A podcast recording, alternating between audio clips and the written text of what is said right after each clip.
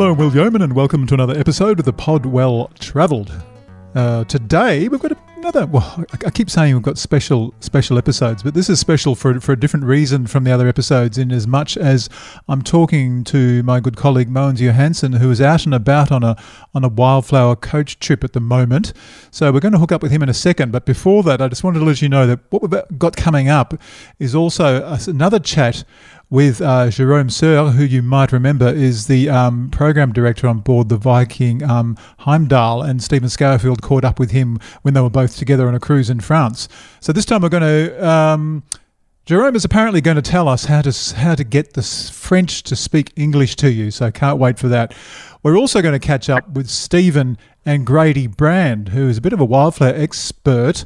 Um, the two of them uh, formed part of a party um, last weekend when they travelled to Karara um, in the Gascoyne region, uh, which is like a sort of a national park comprising a few old sort of stations there. So really looking forward to catching up with those guys. In the meantime, here is Mogens Johansen champing at the bit. Mogens, how are you going? I'm really well, thank you, Will. Excellent. So that look, was a very long intro. Yeah, yeah, yeah. No, no. I, I just thought I'd, I'd, let you sort of, you know, take a deep breath. Yeah. And, you know, gather your no, thoughts. No, no. well, there's a lot, uh, a lot of listeners to look forward to, I'm sure. There is. So, in the meantime, tell us where, where, are you right now, and and why are you in fact where you are right now? Well, uh, we are on uh, one of our or the travel club's uh, coach trips. Uh, Stephen has uh, sort of affectionately called it the, the good day out, which it's turning out to be it's a it's a beautiful day out. We've sort of head, headed out uh, out of Perth out towards um, Toodyay and had a couple of stops at a, a couple of uh, locations to look at some wildflowers. Uh, and right now we've just put, pulled up at the Digi Digi Ridge, uh, just out in the Chittering Valley. Mm-hmm. It used to be uh, formerly known as Black Boy Hill for those who who've seen it or been here before. Uh, but Grady's just ducked off with a group of people up on uh, one of the wildflower walks, and Stephen's busy preparing lunch, so it's left for me to speak to you. Stephen, Stephen's preparing lunch. Isn't that taking well, your life into your own hands? well, he's, un, he's unpacking some eskies. Oh, that's, that's, okay. That's, that's, about the extent of it. He's not actually cooking. Okay, okay, you, okay. Can I, I, can expect you all back safely then. Now, I mean, yeah, yeah. You, I mean, you guys have done these tours before, and they've always proven really popular and successful. They sell out so quickly. So I'm assuming you've got a full coach load again today. Yeah, we, I think we have 47 uh, guests on board today, wow. and uh, so so it certainly is full. Uh, and so we how how the day is sort of panning out is basically, I mean, Stephen between Stephen Grady and the uh, coach driver, you know, there's sort of a running commentary of uh, all kinds of things of uh, you know like the the country you're traveling through, a little bit of history of uh, Toodyay and so on, and uh, um, and then, you know, when we stop at, at various locations, like here at Digi Digi Ridge, you know, there's a sort of wildflower walks. Uh, there's a couple of options here. Uh, mm. As I said, Grady has just taken off with a with a group of people to look at some uh, some flowers up on on a, a sort of little uh, hill that's alongside here. Um, and uh, so, so he's the, the, obviously the wildflower expert. Uh, Stephen and I much. Uh, well, Steve and I are sort of uh, floating around and helping with all kinds of other things amongst amongst them uh, with phone, phone tips. Uh, you know, using your phone to get some great wildflower pics. Uh, and so we're we're sort of just tagging along really and just having a good day out. Oh no, it sounds it sounds really lovely actually and, and I was, was going to ask you about the photography aspect because that is something that you do push when you advertise these tours isn't it? That if people are interested in learning how to get the most out of their mobile phone cameras you guys are really across all that particularly when it comes to wildflower photography. Yeah yeah and it, it is. I mean we're constantly surprised by you know uh, how much we can we can actually sort of teach people on these things because there are uh, you know, there's a lot more to it than just pointing and pointing the camera at something and, and shooting. You know, in particular when it's with wildflowers, you know, mm. because uh, you know obviously them are, are tiny, so you just need to get down on your hands and knees and uh, and uh, you know exercise a bit of creat- creativity in the, the way you frame your shot, and uh, also, you know, it's about knowing what all the, the different phones are capable of. I mean, everyone, there's probably, I don't know, I reckon, 20 different types of camera phones on, on the bus here today, so it can be a bit, bit of a struggle to be across all of them, but uh, Of we try our best and, and help out with uh, getting the most out of whatever phone people have. Yeah, no, basically. uh, uh, no, I mean, yeah, that's the, that's the idea. Yeah, Yeah. absolutely. Now, you know, talking about taking photographs of wildflowers, has how much has there been to shoot? Because we're relatively early in the season at the moment, aren't we? Is there is there enough stuff for you to, to look at? and to Well, you'd be. I mean, I'm pleasantly surprised. I, I there's there's actually a lot around, and having someone like Grady around, of course, a it's a great help because he he knows where to look. yes. I mean, you know, obviously there's a lot of uh, uh, uh, wattles out now, you know, so there's uh, you know splashes of yellow everywhere, but uh, there's plenty of other things to see as well. Uh, Grady found several orchids and. Uh, you know, everyone's been down on their hands and knees trying to, Oh, to capture the perfect shots of them. So there's there's lots around. Um, so and uh, of course it's not it's not just about the wildflowers. I mean Grady and, and Stephen as well have got you know stories about uh, you know the, uh, the the the trees and the, the sort of environment they live in and and uh, how uh, how how the ecosystem sort of uh, evolve around them basically. So so it's, a, sort of really an educational tour on so many levels. Yeah, no, I mean that that sounds amazing. Now, I mean, maybe before I let you go, it, it's really interesting to me that these coach trips are still so popular, and also there seems to be a lot still happening in in the local tourism space. And the reason I ask that is because if you remember, you know, before Western Australia finally opened up to international um, travel and so forth, I mean, a lot of people were, were getting perhaps a a little bit jaded or a little bit sick of traveling around Western Australia. But that doesn't seem to be the case now. They, they've got that option, and yet they're still fully embracing what we've got here to offer in Western Australia. Yeah, absolutely. I mean, uh, all all of the, uh, the the three bus loads that we're filling up uh, this week uh, from West Travel Clubs. I mean, they're they're all West Australians, and uh, so so yeah, there certainly is still uh, an appetite to get out and about and and see and learn things about our own place. Yeah, oh, that's And, uh, amazing. I guess you know, I, I, you know, uh, without blowing Stephen and Grady's trumpet too much, you know, I mean, they are two extremely knowledgeable guys to to have with you on a tour. So, uh, I mean, I, I think there's a extra value in, a tour like this. You know, Mm, uh, like I said, it's not only those two guys, but uh, you know, the bus bus driver John is a very knowledgeable guy about you know, uh, obviously the regions that he he drives through, and uh, he's usually the tour operator or the tour guide, uh, so to speak. So. Um, you know, they're, they're really getting good value for money, the guys that are on here. Yeah, well, as you say, when, you put it that way, it's no surprise that they sell it so quickly. So look, so you've you've got the rest of today, um, and I'm talking to you on a Monday, by the way. Then you've got tomorrow, the Tuesday, and then you've got the Wednesday. So you've got three in a row. I mean, you're feeling, Yeah, you're feeling pretty right. confident about that. You're getting through it all. And st- Yeah, and- no, well, I mean, staying yeah, fresh. the you first know? the first day is always the hardest. There was a couple of little sort of uh, little things that we can uh, we can iron out and get even better for the second and third one. yeah, so, sure. Uh, yeah, no, no, we, um, we're all staying uh, staying fresh and positive. oh, it's good Uh, to hear. so, so it's good. Okay. Well, I look forward to um, getting well to reading you guys. I believe you're going to write a nice little report for, for the pages of the travel section in the West at some point. So I look forward to reading that and seeing some of your own great photographs. In the meantime, I better let you go back to enjoy the the Yeah, lunch that otherwise, otherwise, uh. Stephen might eat my lunch or give it to someone else. Exactly, exactly. And, and, and listeners, do, listeners, don't go away because, as I said to you, we've got a, a couple more segments coming up, both featuring Stephen Scourfield. So, in the meantime, uh, Mogens, thanks again. Uh, take care, and look forward to seeing you back in the office soon. My pleasure. Thanks. Uh, we're in uh, Karara Rangeland Park, which is here in Western Australia, about roughly 400 kilometres north of Perth. So we're sort of between to the east Paynes Find, to the west Perenjori, Morawa, to the south, sort of north of Wubin, Buntine Rock, and um, and above us up, up in the north is um, Yalgoo. So it's a big area here of six former stations that are now coming to parks and wildlife at this Rangeland Park.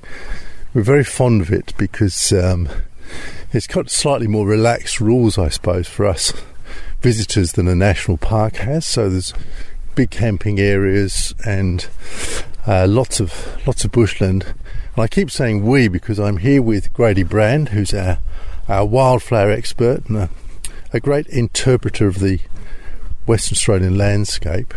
We're walking down a red sandy track in the afternoon. What time is it? Four o'clock.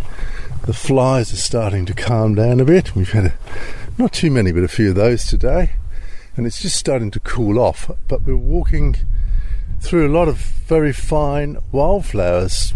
Do you want to tell us what we're looking at for a start off?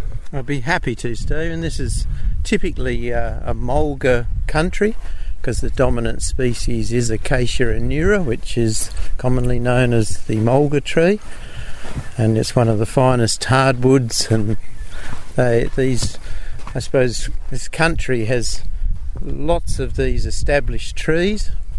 Um, and the good thing about this uh, country that has now been destocked and the windmills have now been turned off is that really it's coming back into a, a new balance after the uh, large heavy footed animals have been taken off. You know, birds are coming back into the rightful, I suppose, proportions, and so are the marsupials, and sort of nature is returning to these uh, rangelands, which really is one of the most positive stories I've heard for a very long time. It's pretty amazing, isn't it? I mean, you and I both know these places from before when they were being uh, used as stations, particularly with goats, which are very hard on this sort of country. Yeah. I, I'm just blown away by the recovery that uh, one can see already. Yeah, look, last year was an exceptional year, and I think it got a lot of coverage because it is one of these uh, phenomenons that is of uh, world standing when the you know the country just comes to, to light when when the rains come but last year there was a you know exceptional rains which really fills up aquifers fills up the subsoil and this year has really benefited from last year um, and it hasn't had as much rain this year but the display is all but equal to last year's amazing floral bonanza. Yeah, really. for, for anyone who came, you know, looking at wildflowers in 2021, maybe thinking they've seen the best of it, so 2022 don't bother. But we're right in the in the sort of well in this area in the start of the season. You were saying today that probably the next two weeks is is the peak of it all.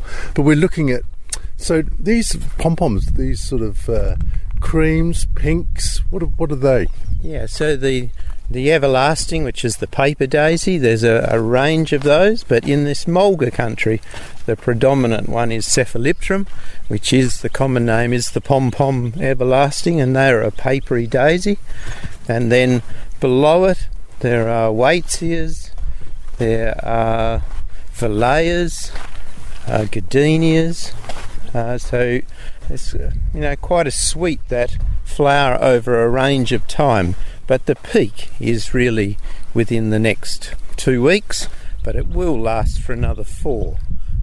It's so pretty. These pinks that we were just talking about, or the whitey pinks, they're so delicate. It's like snow, isn't it? It's just beautiful on the red earth through the mulga. And up the hill there, we saw quite another uh, another mix of species earlier today, didn't we? We had a good walk today. Yeah, it was beautiful. And as we walked up the, the side of the hill, one of those bird species that I was referring to, the major Mitchell cockatoos, they are sort of coming back. Uh, they have a very narrow distribution, but in these uh, rangelands, um, I'm sort of noticed over the last 10 years that these species are actually building up in numbers and are far more commonly seen. We we were what? You were standing there taking pictures. What? 15 metres from one feeding on wildflowers today. Yeah. it was down in the flowers. Yeah, yeah. A pair of them, really. Yeah, they're very beautiful birds. So if you ever have the opportunity to see one in its natural landscape in these woodlands and mulga country, it's a It's a sight to behold. Well, we're very pleased to be here and here with you, of course. Um, for anyone in West Australia listening to this, there's, there's different ways to tackle this. So Karara is at its peak, as you've heard now. Uh, you could stay in Morawa or Perenjori and come in. You could even come in from Dalwallinu, for example. Over at Thundelarra, which is uh, the sort of base on this uh, Rangeland Park, there's caravan um, facilities over there, so you can come in off Great Northern Highway on, on a good road into Thundelarra. And as I mentioned, particularly just near us at Kaji Kaji, there are two kilometre long stretches of track on which you can camp. Uh, it's eight dollars per person per night. You book all of that on the um, Parks and Wildlife booking system online, um, and it's about as easy as that. And it's just fantastic, isn't it? It is indeed. Well, we're going to enjoy our walk now. So thanks for joining us and thanks for talking to us, Grady. Thank you, Stephen.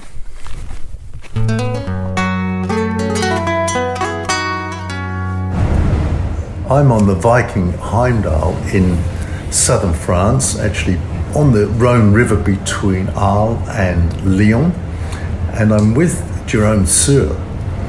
Close? Close, very close. Pronunciation? Okay. uh, program director here on the ship. Um, Jerome organises the, the activities off the ship, you know, generates a lot of energy on the ship, and does presentations on, on several evenings including one very clever one, which um, I've asked him to share a little bit of it uh, on the pod today. Because Jerome will, has taught guests, and I've seen them using this since, taught guests how to get the French to speak English back to them. But perhaps just uh, put that in your own words. Well, I, I, try and keep it simple I, uh, when it comes to the words I'm using. I mean, French is a very vast language. I mean, it is a language of Molière. It's got a, a huge vocabulary, so I'm trying to keep use the simple bits, and like saying hello, how are you, who you are, nice to meet you, and and things like that. But in France, when you walk into a shop or when you meet you meet someone, it's very very important to greet. The bonjour in France, it's extremely important a lot of French people say, oh, don't talk to this person, they don't even say hello kind of yeah. thing. It's it's yeah. very important within the culture. So even just to walk in the shop and say bonjour to everybody. That's what you have to do. Yeah. You walk not in a big mall, of course sure. not. People are sure. not going to listen to you. But in a small shop. But you go in a shop, in a bakery, in, in clothes shop, whatever it is. You walk in, and the first thing you say is bonjour to everyone, and people just turn around and say bonjour. So as long as you say bonjour, you're already you breaking the wall down. French people are very proud. Yeah. Very proud of who they are, very proud of uh, their culture. And uh, saying bonjour is very important. So as soon as you walk in, imagine if you walk into a place, if I walked into your place of business, which is in Australia, and I'd, and I'd say bonjour and expect you to speak in French to me. Yeah. So French people don't particularly like that. So if you if you just make a little effort to actually speak the language, they'll meet you yeah. halfway. Yeah. And if you do what French people do, come in and say bonjour, Trust me, they know you don't speak French by then. but, you, but, but you catch them off guard because yeah. it's like, okay, I wasn't expecting that. Yeah. And then you ask them how they are. And there's so many different ways yeah. to say it. Comment ça va? Comment allez-vous? Just keep it simple. Just ça va? Ça va? With the tone going up because okay. it's a question. And the answer is ça va. Tone going down.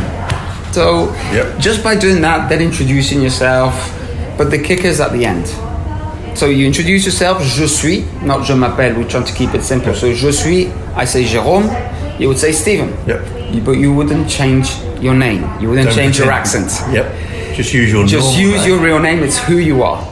Yep. You ask them to, you say you, nice to meet you, which is enchanté. Think of enchanted. And the last thing that you say is the most important thing is, parlez-vous anglais? Do you speak English? But by that time, by which time they'll the walls come down, you've made a connection, show that and they'll help you out. It's fantastic. And I've seen the guests doing this. Yes. I've just hanging around this week. I've watched people going into an ice cream shop or, and followed them in just mm-hmm. out of mm-hmm. interest, and they've done this. It's probably a leap of faith to walk in the first time and say bonjour. And a, but once you've done it, you see works. the reaction. You see the reaction. It's a very clever thing, and the reason I've asked you to talk to today is because, let's say, when you come on a, a river cruise, um, and the Viking cruise here is fantastic. I mean, we're, we're great friends with Viking, but you know, it's been amazing through the pandemic as well, I must say. everything that we love about the company, and you know that you will eat well, and you know that you'll have fantastic shore excursions and inclusions and everything else. But it's these other things that you'll, I mean, that technique will get thrown someone through the next But- 20 years of but travel. when I you know, do- so it's great to yeah. learn something like that from a local like you. When I do that presentation, I do have a little help as well because we, we pair it with a wine tasting. so yeah, that always easy. Lubrication's always good. exactly. Do you know what I mean? It's just fantastic, and, and you're very generous to share your your very clever presentation with us. Um, so, but I use that as an example of the many things that, that you can learn and pick up on a on a trip like this because you're travelling with locals. You know yourself, you're French. Um, all the local guides that you line have just been wonderful. So it's been a real kind of immersive experience, I think, for all 167 people on the ship who, who probably won't really want to get off. So Well, some some of our guests are, might be getting off and going and going back home, but a lot of them are continuing doing something else, post extensions in Dijon, in Paris, or even another cruise in the Normandy. Yep. So Yep. Some of them keep going. Fantastic. Thanks so much, Jerome. Great to talk to you. Pleasure's all mine.